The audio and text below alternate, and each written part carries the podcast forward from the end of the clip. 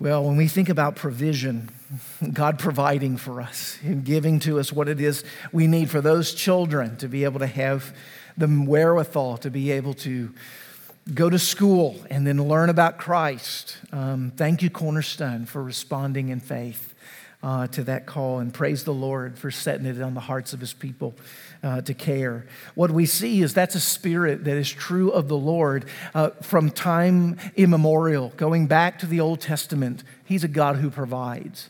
And we see him provide again for his people, and specifically in a redemptive way as we look at Genesis chapter 24 together. Now, uh, as you'll look on the bulletin before you, you'll notice we are looking at selected uh, scriptures from Genesis 24. There are 67 verses in Genesis 24. It's the longest single event in the book of Genesis. Uh, one of the reasons it's the longest single event is that everything that happens in verses 1 to 33 of this particular chapter is rehearsed again in the retelling of what happened as the servant will go to Rebecca's family. And so all of verses 1 through 33 is rehearsed again from 34 to 49. We're not going to read those this morning. We're going to leave that to your reading at another time. We're going to simply read the one retelling uh, here in verses 1 to 33. And then we're going to jump to the end to verses 50 to 67. Let's look together at this wonderful word of God's provision, Genesis chapter 24. Now, Abraham was old, well advanced in years, and the Lord had blessed Abraham in all things. And Abraham said to his servant, the oldest of his household, who had charge of all that he had, Put your hand under my thigh, that I may make you swear by the Lord, the God of heaven, the God of earth, that you will not take a wife for my son from the daughters of the Canaanites among whom I dwell, but will go to my country and to my kindred and take a wife for my son Isaac. The servant said to him, Perhaps the woman uh, may not be willing to follow me to this land. Must I then take your son back to the land from which you came? Abraham said to him, See to it that you do not take my son back there. The Lord, the God of heaven, who took me from my father's house and from the land of my kindred, and who spoke to me and swore to me, To your offspring I will give this land, he will send his angel before you, and you shall take a wife for my son from there. But if the woman is not willing to follow you, then you will be free from this oath of mine. Only you must not take my son back there. So the servant put his hand under the thigh of Abraham, his master, and swore to him concerning this matter. Then the servant took ten of his master's camels and departed, taking all sorts of choice gifts from his master. And he arose and went to Mesopotamia to the city of Nahor. And he made the camels kneel down outside the city by the well of water at the time of evening, the time when women go out to draw water. And he said, O Lord, God of my master Abraham, please grant me success today and show steadfast love to my master Abraham Behold, I am standing by the spring of water. The daughters of men of the city are coming out to draw water. Let the young woman to whom I shall say, Please let down your jar that I may drink, and who shall say, Drink, and I will water your camels, let her be the one whom you have appointed for your servant Isaac. By this I shall know that you have shown steadfast love to my master.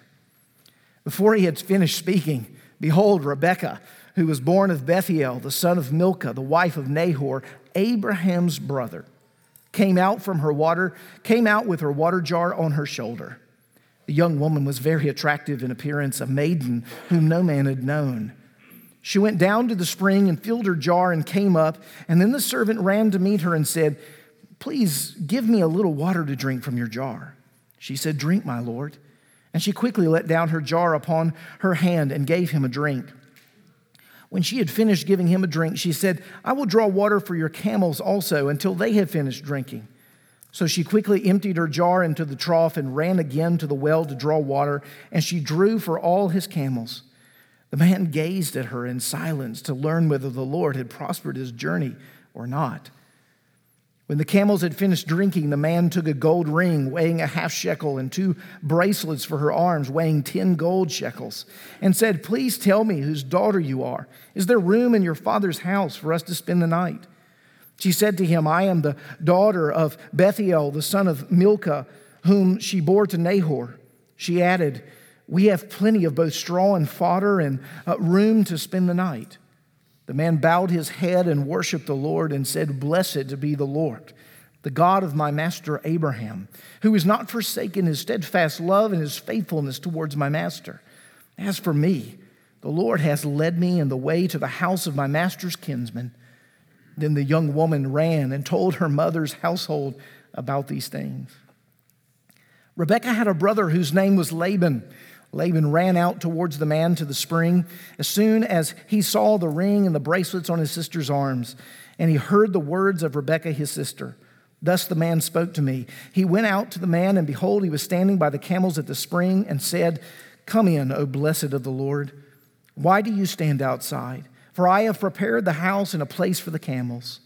So the man came to the house and unharnessed the camels and gave straw and fodder to the camels, and there was water to wash his feet and the feet of the men who were with him.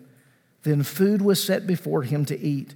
But he said, I will not until I have said what I have to say. He said, Speak on. And at this point, the servant begins to unfold everything which we just read in those first 33 verses about the Lord, his promises, and his providence. And then it picks up in verse 50. Laban and Bethuel answered and said, The thing has come from the Lord. We cannot speak to you, bad or good. Behold, Rebekah is before you. Take her and go.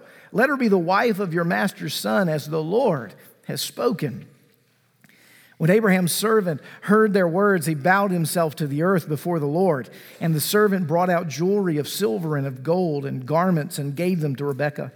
He also gave to her brother and to her mother costly ornaments. And he and the men who were with him ate and drank, and they spent the night there. When they arose in the morning, he said, Send me away to my master. Her brother and her mother said, Let the young woman remain with us a while, at least 10 days after she may go. But he said to them, Do not delay me since the Lord has prospered my way, send me away that I may go to my master. They said, Let us call the young woman and ask her. They called Rebekah and said to her, Will you go with this man? She said, I will go. So they sent away Rebekah, Rebekah their sister, and her nurse, and Abraham's servant and his men. And they blessed Rebekah and said to her, Our sister, may you become thousands of ten thousands, and may your offspring possess the gate of those who hate him. Then Rebekah and her young women arose and rode on the camels and followed the man. Thus the servant took Rebekah and went his way. Now Isaac had returned from Beer-lahai-roi and was dwelling in the Negev. And Isaac went out to meditate in the field towards evening, and he lifted up his eyes, and he saw, and behold, there were camels coming. Rebekah lifted up her eyes. When she saw Isaac, she dismounted from the camel and said to the servant, Who is that man? Walking in the field to meet us. The servant says, It is my master. So she took her veil and she covered herself. And the servant told Isaac all the things that he had done. Then Isaac brought her into the tent of Sarah, his mother, and took Rebekah, and she became his wife, and he loved her. So Isaac was comforted after his mother's death. The grass withers and the flower fades, but the word of our God will stand forever. Amen. Let's pray together. Our Father in heaven, what an amazing story we've just read. A story of your grace, story of your provision in a moment of certainly what must have felt for Abraham a moment of desperation, of needing to see your provision and needing to see the lineage preserved, continued by your hand. Now, Lord, as we come before you this day, we want a glimpse into the beauties of this story. We want to see how your character is on display. We want to rehearse the promises that are echoed within. And most of all, we want to trace this story to its fulfillment in the greater story of the gospel itself that we might see Christ, the true bridegroom, in his love for us, the bride. We ask this in Jesus' name. Amen.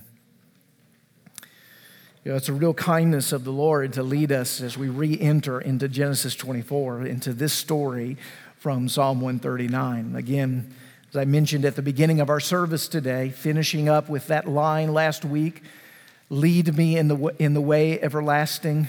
And we see God today in this beautiful passage leading his servant in what is certainly the way that is everlasting. Glorious to see God instruct us and then in his faithfulness to demonstrate what that leading all looks like. It's a beautiful story, one of the great love stories of the Bible, rivaled maybe only by Ruth, which is probably everyone's favorite, I would guess, in this room when it comes to love stories. But isn't it interesting? It's an arranged marriage. It's an arranged marriage. This woman, Rebecca, never had seen Isaac. Isaac had never seen this woman, Rebecca, and we're told by the end of this passage, he loved her. He took her into his mother's tent, was comforted after his mother's death. Sarah had just died in the previous chapter. And now, with his wife at his side, Rebecca, one that he had never known previously, he set in covenant his love upon her. And he was a husband who loved his wife. And here's what's interesting about that it's the first time in all of the Bible where we read a husband loves his wife. Isn't that interesting? There's no courtship, there's no dating, there's no getting to know each other to see if they like each other. There's just commitment, there's covenant. And tells us something about the nature of love. It tells us something about the nature of gospel love. And Paul writes about the love that God has for us as people. He says, In love, He predestined us. In love, He set His love upon us.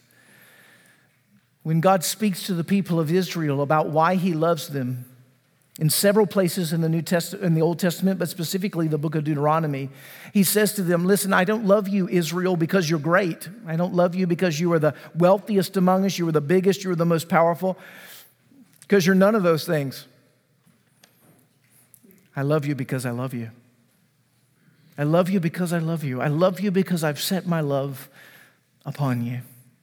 When we come to this story of the marriage of Isaac and Rebekah, there's something of that covenant love that's laced all the way through. And I think there's something probably in your heart as it is in mine that longs to be loved just because you're loved, not because you're awesome, because you're not awesome.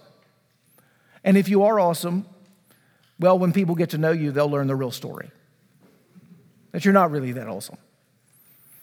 And that's when we're afraid of being rejected. In a story such as this, we see something of a gospel love that no matter how much we often forsake the love of our Savior, He's one who's always holding on to us. You know, when we look at Genesis chapter 24, it should remind us of what we have seen going all the way back to the beginning of 2018 is the main focus of the book of Genesis. And it's this interest in the seed. It's this interest in the seed. Let me just remind you that in Genesis chapter 3, verse 15, right after Adam and Eve had fallen, they had eaten of the tree of the knowledge of good and evil the word of cursing and the word of promise comes forth from the lips of God. And he says to Adam, the seed of the woman will one day crush the head of the serpent. And there will be these two seeds the seed of the woman and the seed of the serpent, and they're going to constantly fight against one another. They're going to be at war with each other. But one day, seed of the woman, you're going to be victorious. You're going to crush the head of the serpent. And then we turn right to the very next chapter, Genesis chapter 4, and what do we see? The two seeds duking it out. They come by the name Cain and Abel. Remember, Abel was one who had given a sacrifice to the Lord, and the Lord had regard for that sacrifice, but for Cain's sacrifice, he had no regard. And the jealousy and the envy welled up in Cain, and what did he do? He killed his brother. You see the fight, the clash of Genesis 3:15 already playing itself out by Genesis 4. But just begin to read through Genesis with that in mind. Noah, did he have a few battles on his hands with the people of his day? Yes. Was he the godly seed that was set apart, the one remnant of faithfulness in his day? Yes. Abraham, in the midst of the Ur of the Chaldees, was he the one whom the Lord would use as a means by which to establish his covenant promises and unfold the pathway of redemption? Yes. All the way throughout, we've been seeing these two seeds. It's come to the place where we saw Isaac and Ishmael. Uh, these two brothers, one that is the seed of the, the woman and one that is the seed of the, the serpent, the rejected seed. Here we come to Genesis chapter 24. This Isaac, this promised one, who Abraham had groaned, had longed for him to come and believed he wouldn't come, comes to this point. He's about to close his eyes in death. And Abraham, as a last will and testament, says, I want to know that my son has a wife. Now, why? Because he wants him to have children. He believes the promises of God in Genesis chapter 12, 1 through 3. Abraham, from you I will bless I will raise up a great nation. I will raise up a great people, and through your loins, all the families of the earth will be blessed. That's what Abraham believes. And as he's about to close his eyes in death, he wants to know there's going to be a wife and there's going to be a seed. It, it, teaches us about the nature of what the priority of the book of Genesis is really all about. This is not a story about how to find a godly wife, it's just not. Now, there are things that you can learn in this passage about how to find a godly wife. I, I might actually note a couple of those things as we go along. This is not a passage about how to find a godly wife. This is a passage about God preserving a godly seed. This is a passage about the redemption that God is winning and He is unfolding through the story of Genesis. You need to remember this when you read the Bible. The Bible is not primarily about you, the Bible is about God. It's about what God is doing. And what God is doing is really important to you, but you're not the subject matter, you're not the focus. God is the focus. We come to a passage like this and we don't simply think, oh, that's a great way to learn how to find a wife. I really want a wife. I'm going to go try it. I need to get some camels. No, this is not a method. This is a message. This is a message. This is a message of God's grace. With that in view, I want to simply reflect on this passage in three ways with you today and really see what I think is that theme the greatness of God in the securing for Isaac a wife and for the moving forward of a godly seed. I want you to see first Abraham and the promise of God. Abraham and the promise of God. Um, if you look at the opening um, words of Genesis chapter 24, you see something pretty unusual. It says this Put your hand under my thigh, as Abraham is speaking to his servant. Put your hand under my thigh and swear to me that you'll not take a wife for my son Isaac from the women of Canaan, but will return to my homeland and choose a wife for Isaac from among my kindred. Now, I didn't look up when I was reading verse 2, but I imagined a few raised eyebrows when you heard, Put your hand under my thigh. I think most of us would go, Please do not put your hand under my thigh. Like, why would you request uh, this sort of thing. I mean, I think that's the natural reaction in the reading of the text. What in the world is going on here? When he says, Put your hand under my thigh, well, it tells us that Abraham is thinking according to exactly what I just described to you with regards to seed. In the ancient Near East, though an unusual form of ritual, it's seen only twice in the scriptures. It's also seen in Genesis 49 with Jacob. When you have one who's about to die and they're not they can't see the legacy coming forward yet from, from their loins. And they're entrusting the future, in a sense, to someone other than themselves because they're about to pass and go the way of all the earth. The request to put your hand under my thigh is a way of saying, put your hand near the organ of procreation in order that you would promise to me you will care for me and my descendants. It's a way of saying your descendants are here. And as witness bearers to the promise I'm making, the generations we don't yet know, I'm covenanting with. It's an earthy example. It's a classic Old Testament earthly example. It's meant to say for us to really think in terms of the future. Abraham is going back to the promises of the word. He's going back to Genesis 12 and back to Genesis 15, probably back to Genesis 17 with the covenant of circumcision, another very earthy symbol that's meant to speak to us about the importance of a godly seed. He's asking his servant, Servant, I will likely not see the day in which my son Isaac is going to be married. I won't know my grandchildren and of whether or not this godly seed has come forth. I trust the promises of the Lord. So I am, in a sense, bestowing upon you the responsibility to carry the mantle of these covenant promises forward for my son Isaac. He's concerned. He wants him to have a godly wife. Uh, now, why does he want just a godly wife? And where do I get that he wants a, a godly wife? It doesn't say that specifically. Well, he says, listen, not any woman will do. You can't just go find a woman out there in Canaan. In fact, I, I, want you to go all the way back to my kindred. I want you to go all the way back to, to where I'm from, the Ur of the Chaldees, and I want you to locate someone from my people and bring her back here to be the wife of my son Isaac. Now, you may hear that and think to yourself, it's pretty prejudicial of Abraham to dismiss all of the Canaanite women with one fell swoop of his tongue and say, There's no Canaanite woman that would be fit for my son. But I want you to again see that Abraham, remember the point, Abraham and the promises of God, Abraham is remembering the word of God. What you may have forgotten, and, and I had to be reminded of again this week, was in Genesis chapter 9, in Noah's narrative. After the flood and the, the deluge has happened, the rebuilding has begun, uh, Noah gives forth a prophecy that is a curse upon the bloodthirsty, violent man known as Canaan. Canaan, who was, surprise, surprise, the seed of Cain the seed of the serpent. The Canaanites come from Canaan, all the way back from Genesis chapter 9.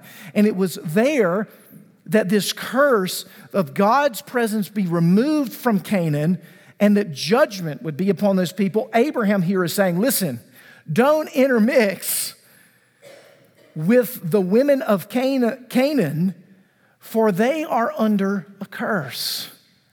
I believe in the promises of God. I'm trusting in what he's told me already through his prophet Noah.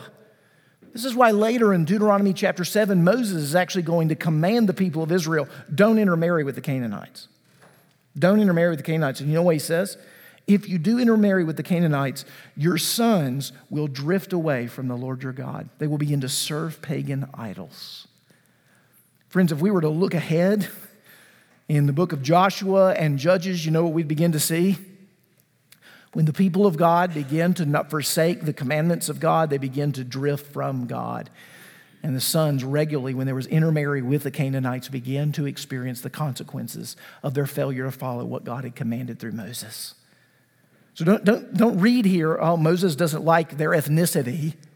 Moses doesn't like their customs or their mores. No, Moses is thinking spiritually.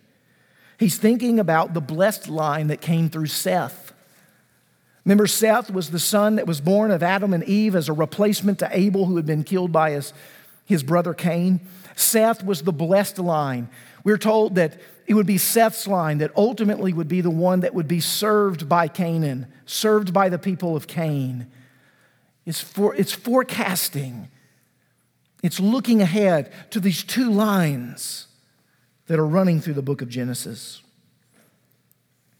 Isn't it interesting, just as a side note, that Abraham's emphasis here is completely on faith when it comes to focusing on a spouse for his son? It's completely focused on faith. Go, go back to my kindred, go back to my people. We want a wife who will commit to our God, who will obey the covenant of God, who will pledge allegiance to our God, it's completely involved in faith. He doesn't say, I want you to go seek out a woman who's got a really nice personality. It wouldn't help. It would help if she, she looked appeasing as well. And, um, you know, if you could, give her, a, give her a personality test. If you give her a personality test and test compatibility, you, you, know, you know how much Isaac enjoys college football. If she doesn't like college football, that's going to be a problem. And, you know, he like, during hunting season, he you know, really likes to be in the woods. And it's important that she, none of that dialogue is going on. You notice that? Now, 99% of the conversations we have about what makes a faithful marriage is in that realm, which tells us what we really think important about marriage. What we really think important about marriage. You know what Abraham thinks is important? You know what God thinks is important about marriage? Are they committed to God? Are they a believer in the Lord Jesus Christ? 1 Corinthians chapter 7, Paul gives one instruction. There's one non negotiable. If you marry, marry in the Lord. Now, now, lest you pull back from this and say, Nate doesn't think compatibility is important at all and personalities don't matter, right? Lest you pull back and think that. I'm not saying that in the least. What I am saying is what's noteworthy is what God prioritizes as opposed to what we tend to prioritize. And I think here's the reason for it. Why is it that God prioritizes faith and commitment to the Lord Jesus Christ above and beyond anything else with regards to a married life? It is because of this. When you are a Christian, the chief treasure of your life is Christ. If you're married to someone whose chief treasure in life is Christ, you know what that's going to do? That's going to shape all your values. It's going to shape your direction. It's going to shape your path. It's going to shape your commitments. It's going to shape the way you spend your money. It's going to shape the way you spend your time. It's going to shape the way you think the things you give your life to, or it should. Is that if Christ is your treasure, if God's covenant and his promises is your treasure, what it begins to do is actually form someone after the priorities that are Christ's priorities. And so the one thing Abraham says is go back to my people. And if she's willing to come back and commit to us, we know this is a woman who will believe in our covenant God and will serve and live with Isaac the days of her life. I summarize this point this way Abraham is a man of faith, acting on faith, sending out his servant in faith to find a woman of faith to continue the line and legacy of faith. That's what he's doing. Now, it's one thing to believe these things, it's another thing to carry these things out. It's one thing to say on a Sunday morning, I believe that the Lord will provide. It's another thing to look at a negative number in your bank account on Monday. It's a completely different thing in terms of its experience. Now, those need to be brought into the closest possible relationship to one another. What you believe on Sunday and the negative bank account number on Monday. They need to be brought in relationship with each other. That's what we see actually happens in this text. We move from Abraham and the promise of God to the servant and the providence of God to the servant and the providence of God. Now, look at this in, in, the text. It's really quite interesting. Nowhere in the whole text are we told the name of the servant, he's just servant. Now, some have suggested that the servant who Abraham here is asked to place his hand under his thigh and commit to go find Isaac a wife, some have suggested that this is Eliezer of Damascus. You might put this reference down Genesis chapter 15 verses 1 and 2. It's Eliezer of Damascus that is going to inherit Abraham's fortune and his inheritance if he doesn't have a son. You remember Abraham complaining at the beginning of Genesis? You promised me a son decades ago now, and I don't have a son.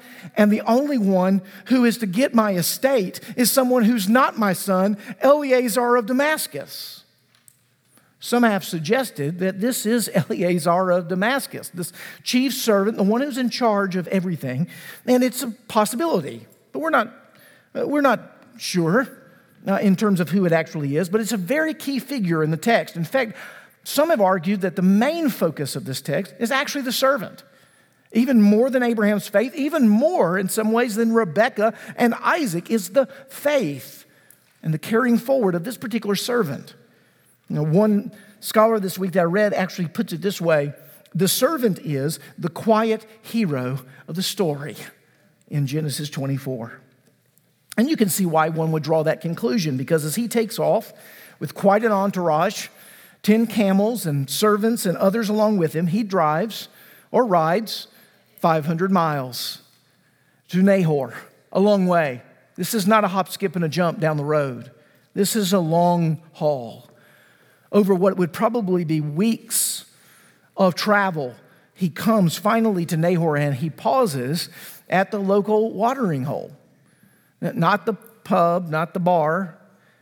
He, he stops at the spring, which would have been the local watering hole. It was a, kind of the center of town in some ways, it was where people gathered It was where social events would often take place. And it was strategic that he would be here because he tells us that women would come in the evening in order to gather water. And he's there on a, on a wife hunting adventure. And as he arrives there, notice the instinct of this servant. He prays. He prays. Now he knows the task. He's got to find a wife. He embraces the promises. God has promised for a legacy of redemption to come forth from the loins of Abraham. How's he going to do it?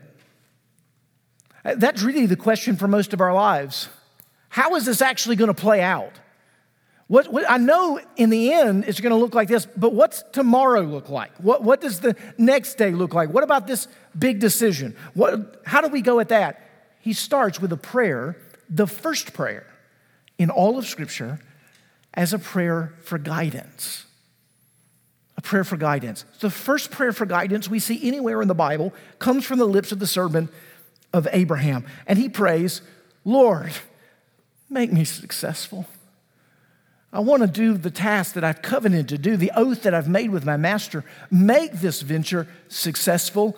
And remember, Lord, your steadfast love to Abraham. It's that old beautiful Hebrew word, hesed. It means a love that is continual and steadfast and never failing. Remember your never failing love to Abraham. Notice what he's doing. Lord, I've made a covenant, make me successful. Remember who you are and what you've promised to Abraham. Now, I'm going to come up with a bit of a plan just to help move this thing along. I'm not really sure if this is how you're going to operate or not, but I would ask it, Lord, if you'd be willing. There are thousands of women in, in, in this place. I, don't know which one is the one. I, I'm going to come up with a plan to begin to move forward. You steer me as, as we go. I'm going to sit here, and the first one who comes, I'm just going to ask her for some water. And I'm going to see if she gives me some water. And if she, on her own initiative, says, Yes, and I'll water your camels also, that's going to be a big clue to me that maybe this is the one that the Lord has chosen to be Isaac's wife.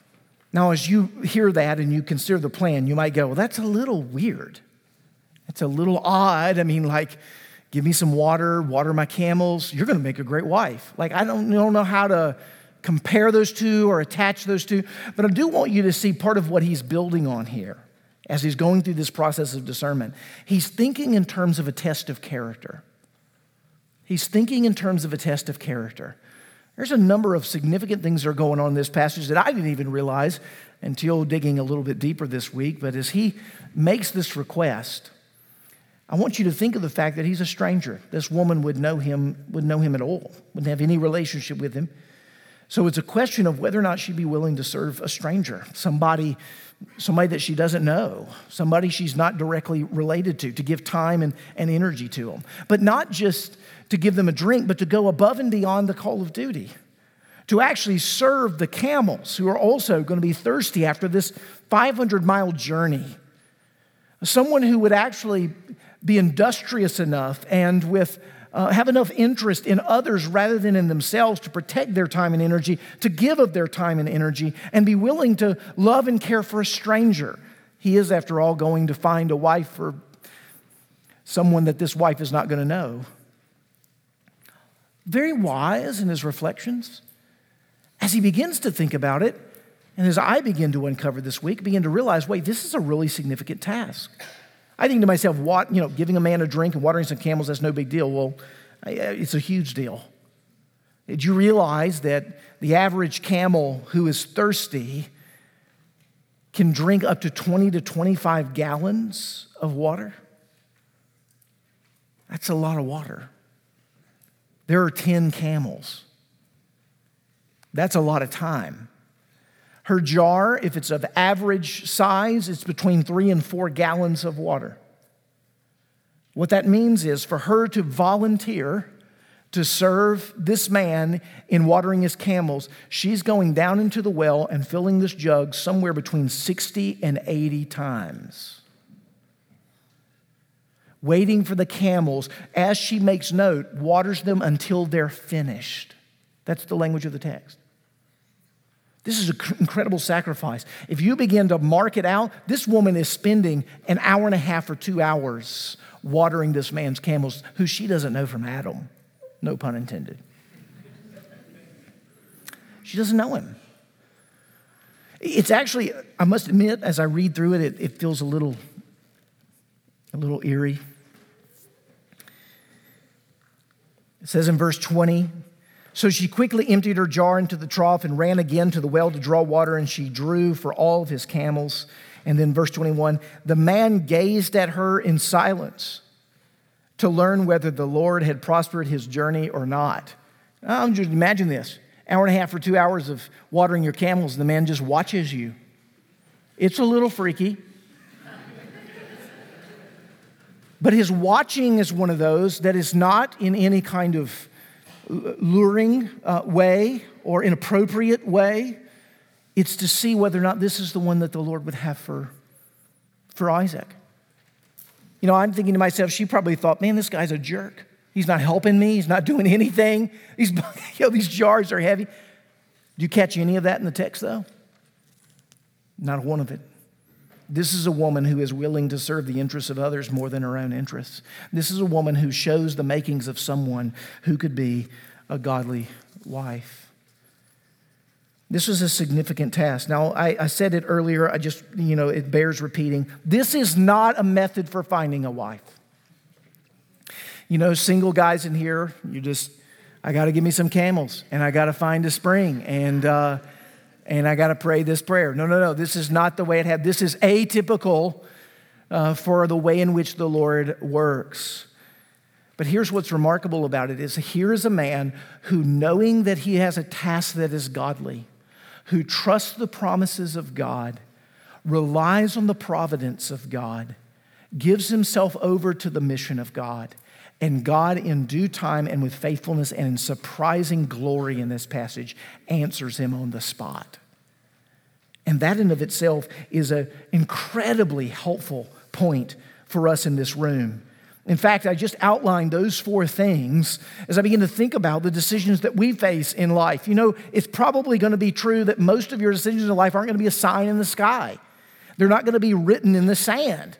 Most of us are looking around waiting for God to tell us what to do. When in fact, He says, I've given you my word, act in faith, I will lead you. Act in faith, I will lead you. Don't sit back on your laurels. You know, that's not what the servant did here. He waited on the Lord for sure, but what did he have? He had a plan. He had a plan and acted in faith. Listen, if we believe on God's promises, if we rely on God's power, if we trust in God's providence, then we're going to be ready when he comes through to rejoice in his provision. That's what the servant does here. That's what the servant does in this passage. At the end of where God provides, he actually brings Rebecca. It says, even while he was praying, he's still speaking. He hasn't even finished praying yet.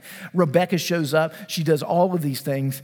At the end of it, when she opens up her family's house, we've got fodder and we've got places for you to stay, just hospitality galore. All of these things are happening. It says that he bowed down and he worshiped God.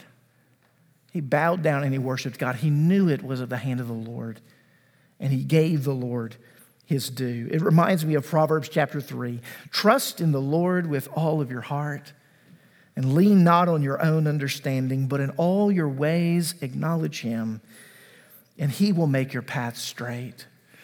Now, years ago, I wrote in my journal from Oswald Chambers, that very well known quote many of you will probably know, where he just says, regarding divine guidance, trust God and do the next thing. Do the next thing. It's very similar to what Augustine would write love God and do what you will.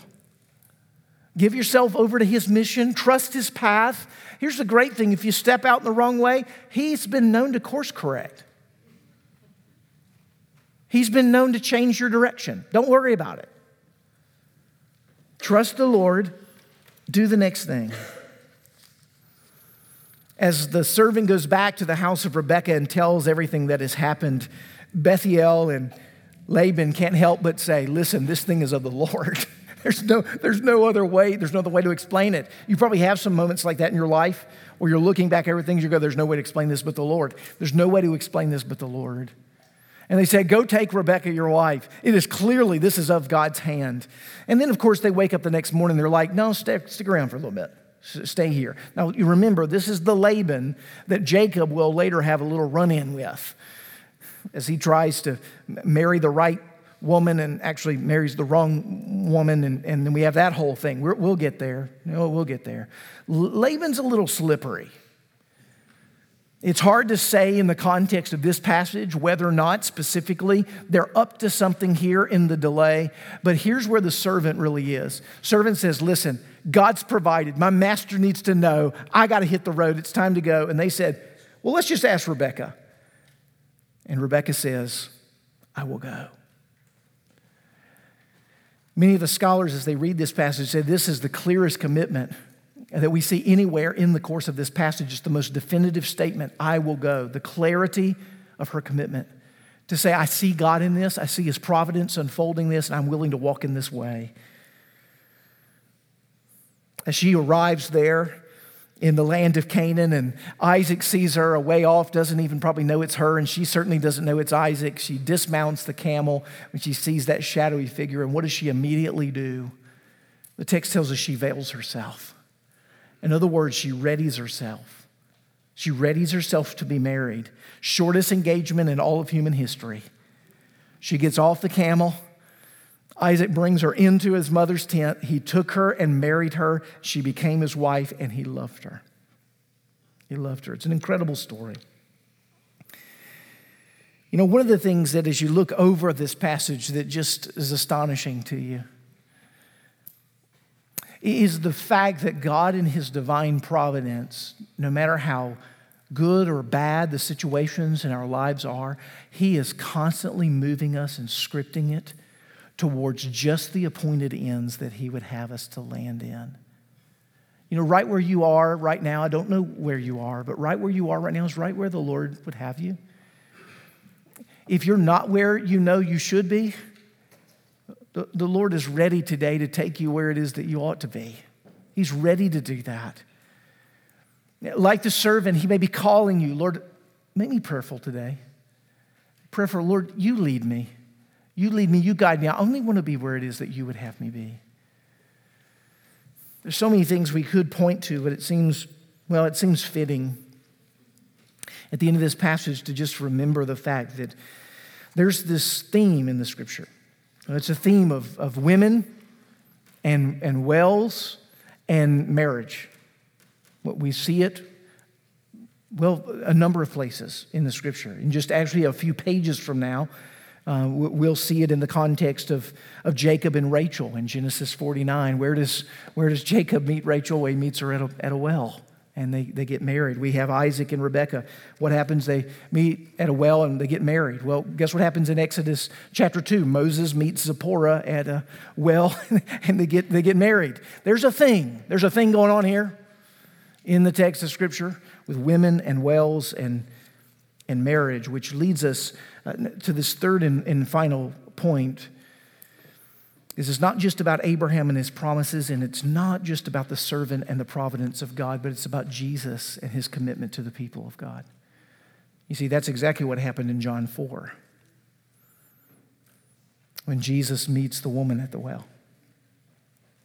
You see, that's not by happen chance, that's divine providence. Uh, that's God taking his promises and applying it in time to even his own Savior. And, and as he meets the woman at the well, is she, well, let's just ask the question is she a good candidate for marriage? She's about the exact opposite of Rebecca. She's had five husbands, and the man that she's with right now is not even her husband. Isn't it interesting that the things they talk about are the things relating to marriage? He asks about her husband. Where else does Jesus ask about a husband? Nowhere. But when you meet women at Wells, you talk about marriage. And marriage was the quickest way to get her to where it is she needed to be. She needed to come home to a new homeland. She needed to be married to the one man worth marrying. You see, in John chapter 4, we're learning Jesus was not after being married to the woman at the well, he was after a much bigger thing. He was after her becoming the bride that would marry the bridegroom. He was after her becoming part of the new Jerusalem that would come out of the heavens, as Revelation chapter 20 depicts. He was after her by faith, trusting in the promises of God, leading her to a place where she would become a worshiper of God and where she, along with the rest of us, would be married to Jesus forever. You see, the Bible really is only telling one story, isn't it? Over and over and over again. And the mystery and its profoundness and its glory just continues to deepen the further you go. And friends, in some ways, right now in this room, the Lord is likely calling some of you into a relationship with Him, maybe even for the first time. Or maybe you know you have been chasing after different grooms. It might not be physical grooms, it, might be money, might be power, might be success, it might be approval, it might be all of the things that we tend to live for. And today, Christ is coming to you, woman at the well, man at the well. And he's saying, Go find your husband. What is it you're really committed to? Well, I've been a serial commitment to adultery to sexual pleasure, to security, whatever may have been that woman's motivation. And he says, Today, in your hearing, I, the Messiah, am here. Come follow me. Come follow me. What is that for you? What is that for you? Believer in Christ, you, you know all too well, even if you are a, one of his followers and commitments today, so were the people of Israel during the days of Hosea. so were the people of Israel in the days of Hosea. And every single day, you and I go looking for other lovers. And God, in His faithfulness, continues to hold us fast and woo us back to Himself. Who is He calling you back from? Back from them to Him so that you might know the pleasure of being loved by the one who will never let you go. Who is that for you today? Father in heaven, we would ask that you would draw us away from the things that we've given our hearts to so that afresh this morning we would give our hearts to Christ. And we would find that He's the only lover of our soul that doesn't break our heart. He's the lover of our soul that will remain faithful when everything else is faithless and ceases to satisfy. Father, today by grace, in every heart in this room, do what only you can do until we are wholly yours. We ask it in Jesus' name. Amen.